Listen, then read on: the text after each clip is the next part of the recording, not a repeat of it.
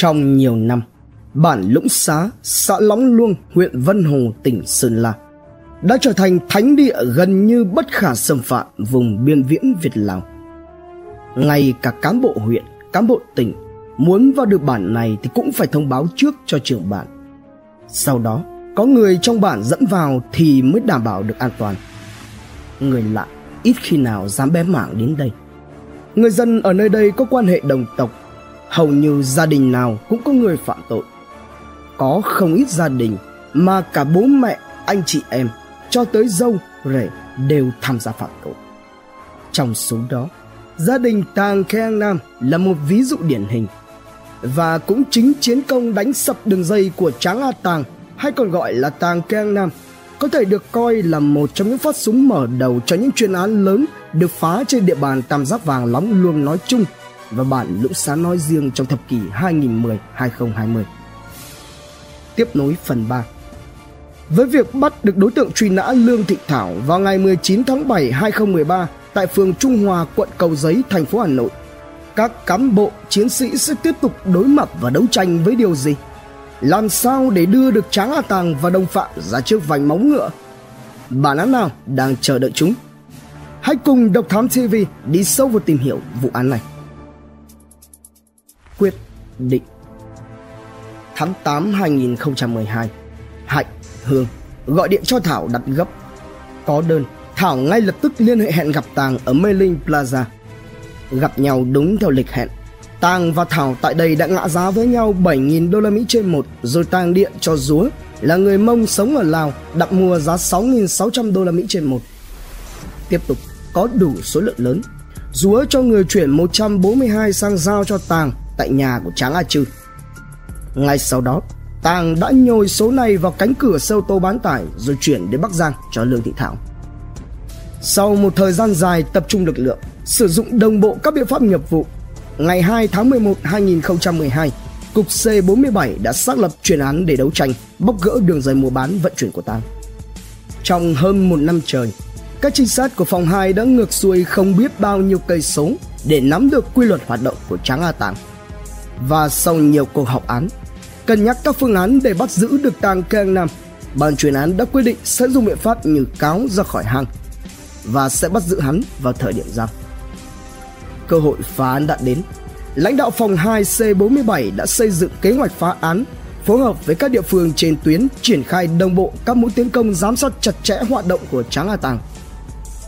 Vào tháng 7 2013, các trinh sát ta phát hiện ra Tàng lấy cớ xuống Hà Nội nhập viện điều trị bệnh gút tại bệnh viện Đại học Y Hà Nội. Nhưng thật ra là hắn đi tìm cách móc nối với đồng bọn hoạt động phạm tội. Hai trinh sát ngay lập tức có mặt tại bệnh viện, hóa trang tiếp cận Tàng các anh trong nhiệm vụ này chẳng có ngày nào được rời khỏi bệnh viện, phải ăn, ngủ ngay tại nơi Tàng đang chữa bệnh. Hai trinh sát tự nhận mình là người Sơn La đã nhanh chóng làm quen được với Tàng. Giữa đất thủ đô Hà Nội, gặp được đồng hương và với bản chất cởi mở của người dân tộc Mông, Tráng A Tàng vui vẻ trò chuyện cùng với các trinh sát kể về bệnh tật của mình.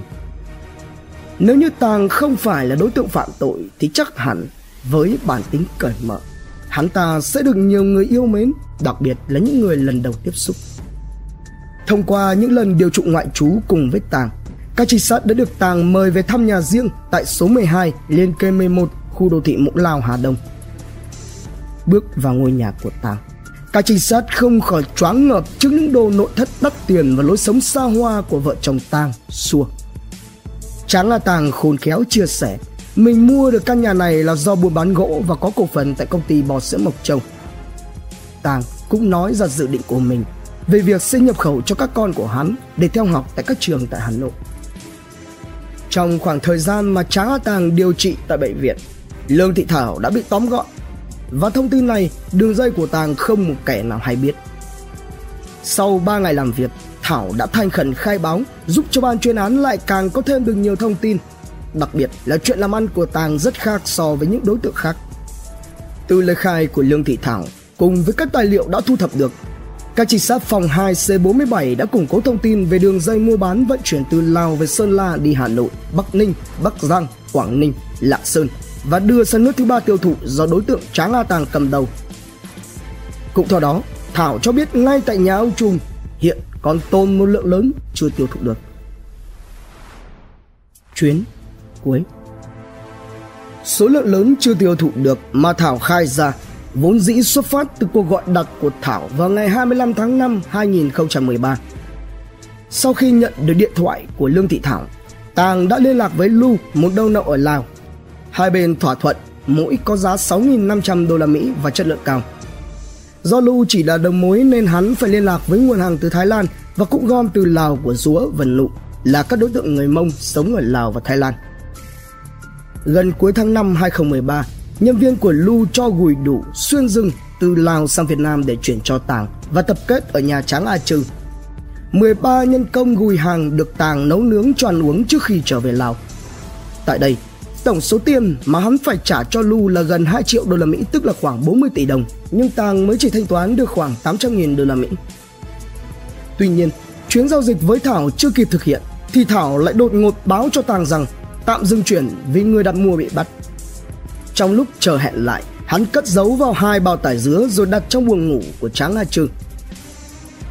Sau khi xác minh, các trinh sát nhận định lượng lớn này có khả năng sẽ được vận chuyển từ Sơn La về Bắc Giang, Bắc Ninh, sau đó đưa đến nước thứ ba tiêu thụ. Không bỏ lỡ thời cơ, ban chuyên án quyết định cất phó. Ngày 25 tháng 7 2013, nhận được điện thoại yêu cầu từ Thảo.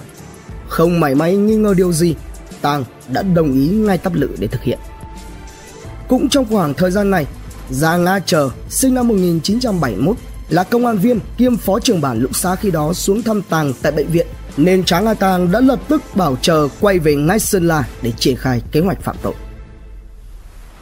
Bắt sống Về phần Tàng, sau cuộc gọi từ Thảo, hắn ta tiến hành làm các thủ tục thanh toán viện phí. Ra viện, với bản chất cáo già Tàng đã tiến hành rất nhiều các hoạt động nhằm đánh lạc hướng, cắt đuôi các đơn vị nghiệp vụ, đồng thời đưa ra nhiều phép thử. Cùng đó, vợ chồng Tàng tranh thủ đi đến nhiều siêu thị showroom nội thất để mua đồ, chuẩn bị mang về Mộc Châu để hoàn thiện căn nhà của hắn tại vườn đào đang giang dở. Cũng khi này, trong lúc chờ quay về Sơn La thì Tàng gọi điện cho người anh trai của hắn là Tráng A Lầu và em trai nuôi Tráng A Nánh chuẩn bị và cất giấu vào xe ô tô mang biển kiểm soát 29C 12579 Mở sáng ngày 26 tháng 7 2013, chờ đi trước do đường và cảnh giới. Còn Tráng An Nánh thì điều khiển ô tô đuôi 79 đi theo sau. Đến ngã ba Mãn Đức tỉnh Hòa Bình, thấy mọi chuyện đã êm êm. Chờ quay về, còn Nánh thì tiếp tục cuộc hành trình với đích đến là căn biệt thự liên kề của Tàng ở khu đô thị Mũ Lao, Hà Nội. Sớm ngày 26 tháng 7 2013, Tàng lái xe ô tô Prado Land Cruiser mang biển kiểm soát 29A86269 đi vòng quanh Hà Nội. Với dấu hiệu bất thường này, các đơn vị trinh sát đã bí mật theo sát Tàng. Cho đến khoảng 11 giờ cùng ngày, Tàng sau khi vòng vèo liền lái ra khỏi Hà Nội, thẳng hướng đường cao tốc đi Bắc Ninh. Để tránh sự nghi ngờ của Tàng, ban chuyên án đã cắt cử các mũi trinh sát giám sát trên tất cả các cung đường đến tận tỉnh Bắc Giang. Về phần tàng trên suốt chặng đường đi, hắn ta tỏ ra rất thận trọng. Thi thoảng lại cố tình đi xe chậm lại hay là dừng ở bên đường quan sát. Tuy nhiên, với kinh nghiệm của mình, các trinh sát đã khéo léo giám sát không để cho đối tượng nghi ngờ. Và với việc theo dõi toàn từ nhiều hướng khác nhau, các trinh sát phát hiện trong quá trình đi từ Hà Nội về Bắc Ninh, cách xe của Tàng khoảng hai cây số có một chiếc xe bán tải với nhiều dấu hiệu nghi vấn. Tàng đi nhanh thì chiếc xe bán tải này cũng đi nhanh. Mà Tàng rẽ vào đâu thì chiếc xe này cũng rẽ đi theo. Tiếp cận chiếc xe bán tải nghi vấn, các trinh sát xác định đây là xe hiệu Toyota mang biển kiểm soát 29C12579. Chính là chiếc xe trong quá trình trinh sát trước đây xác định là xe của Tàng nhưng đứng tên người khác đã có nhiều lần được Tàng sử dụng khi sang Lào và là chiếc xe đã qua gia công. Chiếc xe Toyota ấy do Giang Thị Xua và Tráng An Ánh điều khiển các trinh sát đưa ra nhận định khả năng rất cao trên chiếc xe bán tải này có chứa và Tàng lái xe đi trước là để đề phòng trường hợp nếu như Tàng bị bắt thì xe bán tải vẫn có cơ hội tháo chạy. Khoảng 13 giờ cùng ngày, tại quốc lộ 1A thuộc địa phận phường Võ Cường, thành phố Bắc Ninh, tỉnh Bắc Ninh. Giữa lúc các đối tượng đang điều khiển xe ô tô thì bất ngờ lực lượng công an đã xuất hiện ra hiệu lệnh dừng xe kiểm. Nhưng hai chiếc xe lại bất tuân những kẻ cầm lái đạp ga mà phóng thẳng chạy đi. Nhưng cũng chỉ đi đến địa phận xã Song Khê, thành phố Bắc Giang, tỉnh Bắc Giang. Cả hai chiếc xe cùng rẽ theo hướng đi bộ chỉ huy quân sự tỉnh Bắc Giang. Lúc này, Tàng lái xe chậm lại, dừng ở đường chờ xe bán tải đi tới. Một lúc sau, cả hai cùng dừng lại thì Tàng nhảy xuống để cháo xe. Xác định đây là cơ hội phá án, trưởng ban chuyên án chỉ đạo các mũi trinh sát triển khai tấn công khóa đầu khóa đuôi hai chiếc xe của đối tượng ngay khi Tàng vừa đổi xe cho lái xe bán tải sang xe Prado của mình. Vừa leo lên xe, Tàng chưa kịp nổ máy thì bất ngờ các cán bộ công an C47 đã xuất hiện hộ lệnh bắt. Lúc này, Tráng La Tàng mất một hai giờ ngỡ ngàng nhưng sau đó thì hắn hiểu ra ngay sự việc. Bị bất ngờ, các đối tượng không kịp chống trả và đã nằm gọn trong vòng vây bắt của lực lượng công an. Trái với các đối tượng khác thường ngoan cố không chịu khai báo với cơ quan công an. Và khi gặp lại các trinh sát đã đi phượt đến bản lũng xá thì Tàng càng tỏ ra ngoan ngoãn hợp tác hơn. Hắn chỉ thốt lên một câu thôi hỏng rồi và thừa nhận luôn hành vi phạm tội của mình, đồng thời chỉ rõ vị trí cất giấu, xác nhận chiếc xe có biển số đuôi 279 là chiếc xe vận chuyển, số lượng rất lớn hơn 240, còn cụ thể là bao nhiêu thì Tàng không rõ vì không kiểm đếm. Sau khi mở cửa xe, các trinh sát phát hiện thấy 77 được ngụy trang khéo léo sau bốn cánh cửa. Cho đến khi tháo thùng xe lên thì tiếp tục phát hiện được 188 được xếp ngay ngắn gọn gàng ở phía bên dưới. Tổng số thu được là 265, trọng lượng 92.760,1 gram, trung bình 70,21%. 553 tổng hợp trọng lượng 51,5 gram, trung bình 15,47%. Thượng tá Ngô Minh Hải với vai trò là phó trưởng ban chuyên án là người có mặt trực tiếp tại thời điểm bắt Tráng A Tàng cho biết rằng đây là số lượng thu giữ tại hiện trường lớn nhất tại Việt Nam ở thời điểm đó. Sau khi bắt giữ Tráng A Tàng, mở rộng điều tra, cơ quan công an đã bắt thêm các mắt xích trong đường dây của Tam. Kết luận điều tra Ngày 31 tháng 7 2013, cơ quan điều tra đã quyết định khởi tố vụ án khởi tố bị can đối với Tráng A Tàng, Lương Thị Thảo, Giang Thị Xua và Tráng A nánh. Mở rộng điều tra vụ án, cơ quan cảnh sát điều tra C47 Bộ Công an tiếp tục ra quyết định khởi tố bị can đối với Giang A Chờ, Tráng A Trư, Giang A Nhà, Sùng A Lánh, Vũ Văn Lâm, Tráng A Ký, Tráng A Mùa, Tráng A Lầu, Giang A Đua, Giang A Chứ, Tráng A Tú, Ngô Phương Anh, Sông A Tồng, Sông A Nánh. Tuy nhiên, do Giang A Chứ, Tráng A Tú, Tráng A Lầu, Ngô Phương Anh, Sông A Tồng và Giang A Đua bỏ trốn, nên cơ quan điều tra đã ra lệnh truy nã quyết định tạm đình chỉ đối với các bị can này. Căn cứ vào các tài liệu chứng cứ được thu thập hợp pháp có trong hồ sơ vụ án và kết quả thẩm vấn xét hỏi công khai có đủ cơ sở xác định. Trong khoảng thời gian từ năm 2009 đến 26 tháng 7 2013, Tráng A Tàng đã thực hiện 13 hành vi phạm tội với tổng số 1.791, trong đó 350,038 gram trên 1, tổng cộng lại là 626.918,058 gram và 553 viên trọng lượng 51,5 gram. Lương Thị Thảo đã thực hiện 12 hành vi phạm tội với tổng số 1.526 tương đương 534.157,988 gram. Tráng An Ánh đã thực hiện 6 hành vi phạm tội với tổng số 950 tương đương 442.448,032 gram và 553 viên 51,5 gram. Giang A Chờ đã thực hiện 4 hành vi phạm tội với tổng số 950 bằng 332.536,1 gram và 553 viên bằng 51,5 gram. Giang Thị Xua, đồng phạm với Tàng và Trang A Trư đều thực hiện hành vi phạm tội với 265 tương đương 92.760,07 gram và 553 viên bằng 51,5 gram.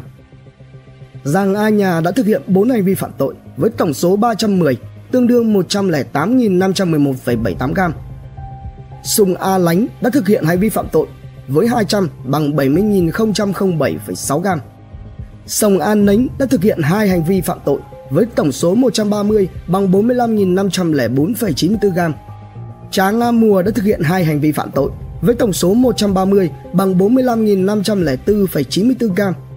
Vũ Văn Lâm đã thực hiện hai hành vi phạm tội với tổng số 60 bằng 21.002,28 gam và 80 viên bằng 7,2 gam. Trá Nga Ký đã thực hiện hai hành vi phạm tội với tổng số 60 tương đương 21.002,28 gram. 3 lần hoãn xử Sau hai lần Tòa Nhân dân tỉnh Bắc Ninh hoãn phiên tòa xét xử sơ thẩm vụ án, trong đó lần thứ nhất phiên tòa phải hoãn do luật sư chỉ định của bị cáo Tàng không đủ điều kiện tham gia tranh tụng. Lần thứ hai, một số luật sư có đơn xin hoãn phiên tòa. Thì vào ngày 4 tháng 8 năm 2015, Tòa Nhân dân tỉnh Bắc Ninh đã mở phiên tòa sơ thẩm xét xử vụ án. 7 giờ 30 phút cùng ngày, Tráng A Tàng xuất hiện tại khuôn viên trại tạm giam công an tỉnh Bắc Ninh. Trong bộ quần áo sơ mi trắng, quần đen đóng thùng. Tàng có dáng vẻ như một gã trai công sở chứ không phải là một ông trùm. Sau một thời gian phải ăn cơm cân thì cân nặng cũng như thân sắc của Tàng ít nhiều có sự đi xuống. Hơn 2 năm bị cách ly với xã hội, Tàng đã trông nền nã hơn hẳn, không còn là dáng trai lơ, lại càng xa lạ hơn với cái vẻ dân chơi như thời chưa bị bắt. Thật khó mà nhận ra đó từng là Tàng Kang Nam. Vì tính chất phức tạp của vụ án nên phiên xử được tiến hành lưu động tại khuôn viên trại tạm giam công an tỉnh Bắc Ninh. Từ khi bắt đầu phiên xét xử, bị cáo Tàng tỉnh mơ.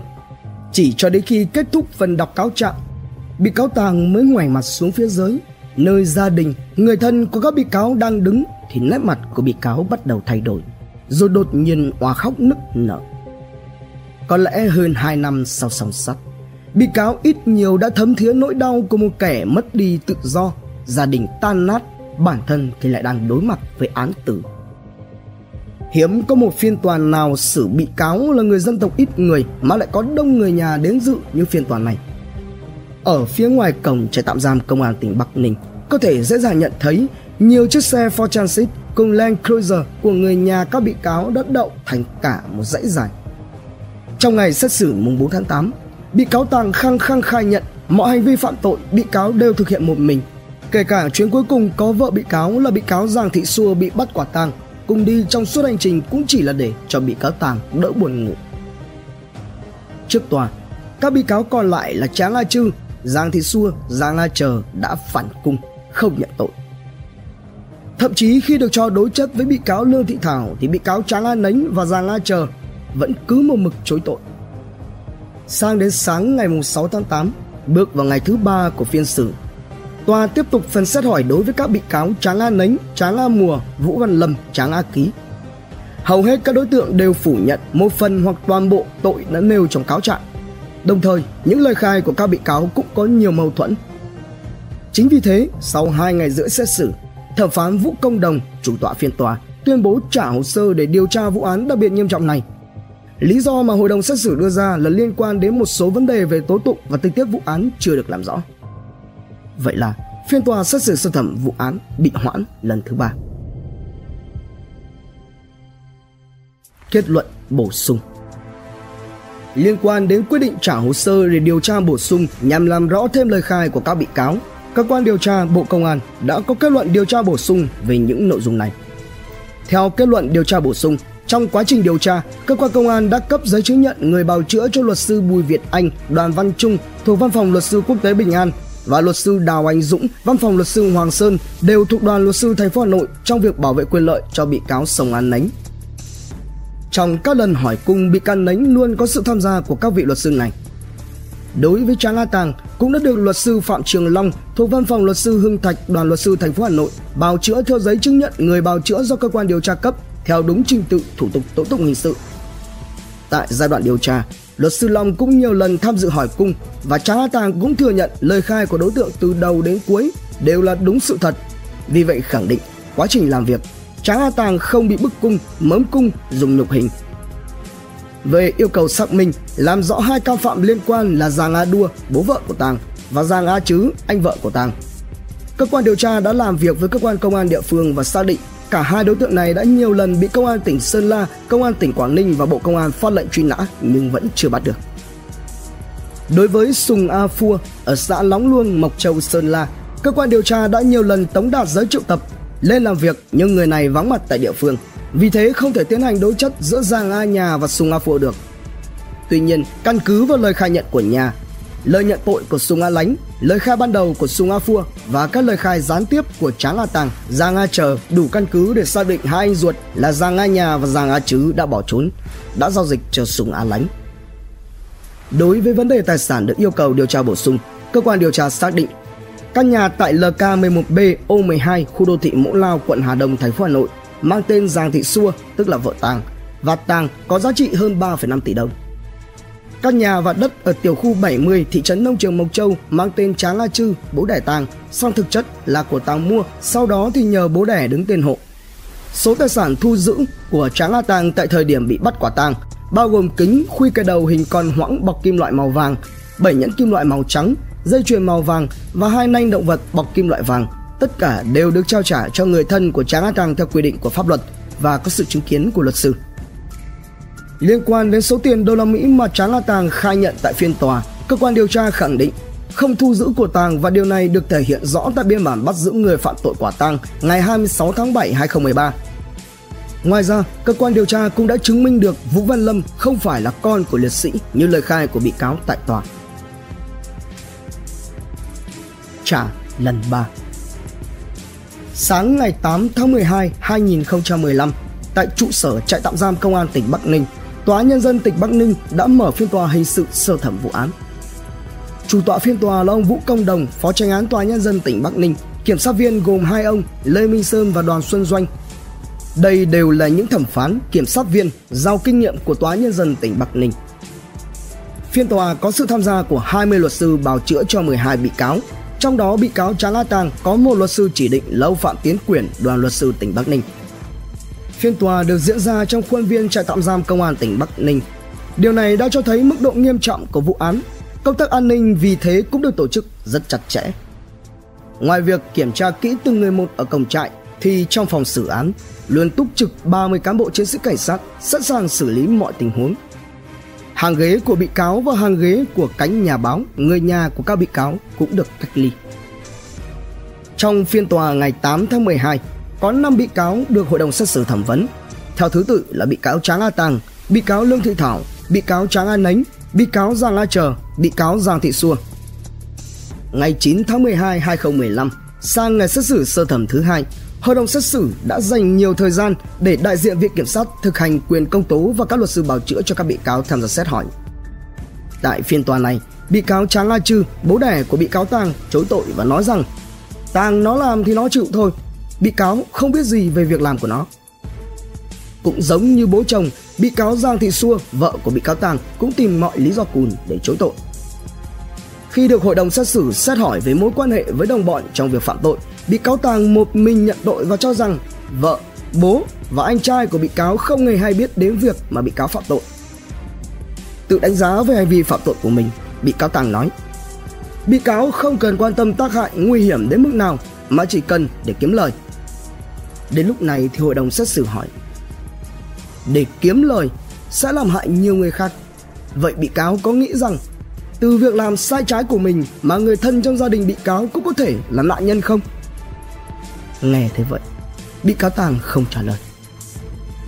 Ngày xét xử thứ ba, 10 tháng 12 2015, Viện Kiểm sát đã đưa ra các mức án đề nghị. Sang ngày xét xử thứ tư, 11 tháng 12 2015, Hội đồng xét xử dành toàn bộ thời gian để luật sư bào chữa cho các bị cáo tranh luận với đại diện viện kiểm sát, thực hành quyền công tố tại phiên tòa về tội danh và khung hình phạt dành cho các bị cáo. Khép lại ngày xét xử 14 tháng 12, thẩm phán Vũ Công Đồng chủ tọa phiên tòa thay mặt hội đồng xét xử phán quyết. Đây là vụ án có tính chất đặc biệt nghiêm trọng đã kéo dài nhiều năm, gây bức xúc trong dư luận xã hội, ảnh hưởng lớn đến tình hình an ninh trật tự. Tuy nhiên, qua quá trình thẩm vấn tại phiên tòa cho thấy lời khai của một số bị cáo có mâu thuẫn, nhiều bị cáo khác phản cung. Căn cứ vào các tài liệu có trong hồ sơ vụ án, căn cứ vào lời khai của các bị cáo tại phiên xử, hội đồng xét xử xét thấy chứng cứ liên quan đến lời khai của một số bị cáo chưa đầy đủ. Vậy nên, để đảm bảo việc xét xử vụ án được đúng bản chất, đúng căn cứ pháp luật và ra bản án khách quan, hội đồng xét xử quyết định trả hồ sơ vụ án, yêu cầu điều tra bổ sung nhằm làm rõ thêm lời khai của một số bị cáo và các tài liệu chứng cứ đã thu giữ được trong vụ án này. Tòa tuyên án Sau nhiều ngày xét xử, chiều ngày 21 tháng 9 2016, Tòa Nhân dân tỉnh Bắc Ninh đã kết thúc phiên tòa xét xử sơ thẩm vụ án. Sau phiên tòa sơ thẩm, các bị cáo đã làm đơn kháng cáo kêu oan hoặc là xin giảm nhẹ hình phạt. Tới chiều ngày 24 tháng 3 2017, Tòa Nhân dân cấp cao tại Hà Nội sau 3 ngày mở và xét xử phiên tòa hình sự phúc thẩm xét xử vụ án đã kết thúc phiên tòa. Quá trình xét xử phúc thẩm, các bị cáo kêu oan không đưa ra được các chứng cứ chứng minh vô can. Các bị cáo xin giảm nhẹ hình phạt cũng không có căn cứ gì để hội đồng xét xử phúc thẩm có thể xem xét giảm nhẹ hình phạt. Hội đồng xét xử xác định bị cáo Tráng A Tàng và các bị cáo khác đều nhận thức rất rõ về tác hại và quy định của pháp luật. Song do hám lợi nên các bị cáo vẫn bất chấp tất cả với số lượng đặc biệt lớn. Vì thế, việc áp dụng những hình phạt thích đáng nghiêm khắc với các bị cáo trong vụ án này là cần thiết để vừa đảm bảo tính trừng phạt của pháp luật lại vừa đảm bảo công tác phòng ngừa tội phạm chung. Vì lẽ đó, Hội đồng xét xử cấp phúc thẩm quyết định tuyên giữ nguyên hình phạt như bản án mà Hội đồng xét xử cấp sơ thẩm đã tuyên phạt các bị cáo. Hình phạt cụ thể cho các bị cáo như sau. Bị cáo Tráng A Tàng, tử hình, truy thu 500 triệu đồng, phải nộp lại hơn 13 tỷ đồng, quy đổi từ 608.500 đô la Mỹ thu lời bất chính xung công quỹ. Bị cáo Lương Thị Thảo, tù trung thân, phạt bổ sung 400 triệu đồng. Bị cáo Tráng A Nánh, tử hình. Bị cáo Giang A Chờ, tử hình. Bị cáo Giang Thị Xua, tù trung thân, phạt bổ sung 100 triệu đồng. Bị cáo Tráng A Trư, tù trung thân, phạt bổ sung 100 triệu đồng. Bị cáo Giang A Nhà, tử hình, truy thu 6.000 đô la Mỹ. Bị cáo Sung A Lánh, tử hình, phạt bổ sung 200 triệu đồng. Bị cáo Sông A Nánh, tử hình. Bị cáo Tráng A Mùa, tử hình, phạt bổ sung 100 triệu đồng. Bị cáo Vũ Văn Lâm, tử hình, phạt bổ sung 100 triệu đồng. Riêng bị cáo Tráng A Ký bị hội đồng xét xử cấp phúc thẩm tuyên phạt tù trung thân, phạt bổ sung 100 triệu đồng. Trước khi gây ra vụ án này, Tráng A Ký đã bị tuyên tử hình trong một vụ án khác. Tổng hợp hình phạt Ký phải thi hành bản án chung là tử hình. Nhưng do bị cáo Ký không kháng cáo nên hội đồng xét xử cấp phúc thẩm không xem xét. Đón xem dài kỳ Tam giác vàng lóng luông cuộc chiến chưa hồi kết tại Độc Thám TV. Trân trọng cảm ơn quý khán thính giả đã theo dõi, subscribe, ấn chuông đăng ký để cập nhật những video mới nhất. Like, share, chia sẻ tới nhiều người hơn. Comment những suy nghĩ, ý kiến, bình luận của bạn hay những gợi ý, đóng góp để chúng tôi được hoàn thiện hơn. Độc Thám TV, hai ngày một số vào lúc 21 giờ. Nguồn tham khảo và tổng hợp: Công an Nhân dân online, An ninh thế giới online, Tuổi trẻ online, Báo điện tử Tiền Phong, Báo Bắc Giang, VN Express, Dân trí, Người lao động cùng nhiều nguồn khác từ internet. Độc Thám TV.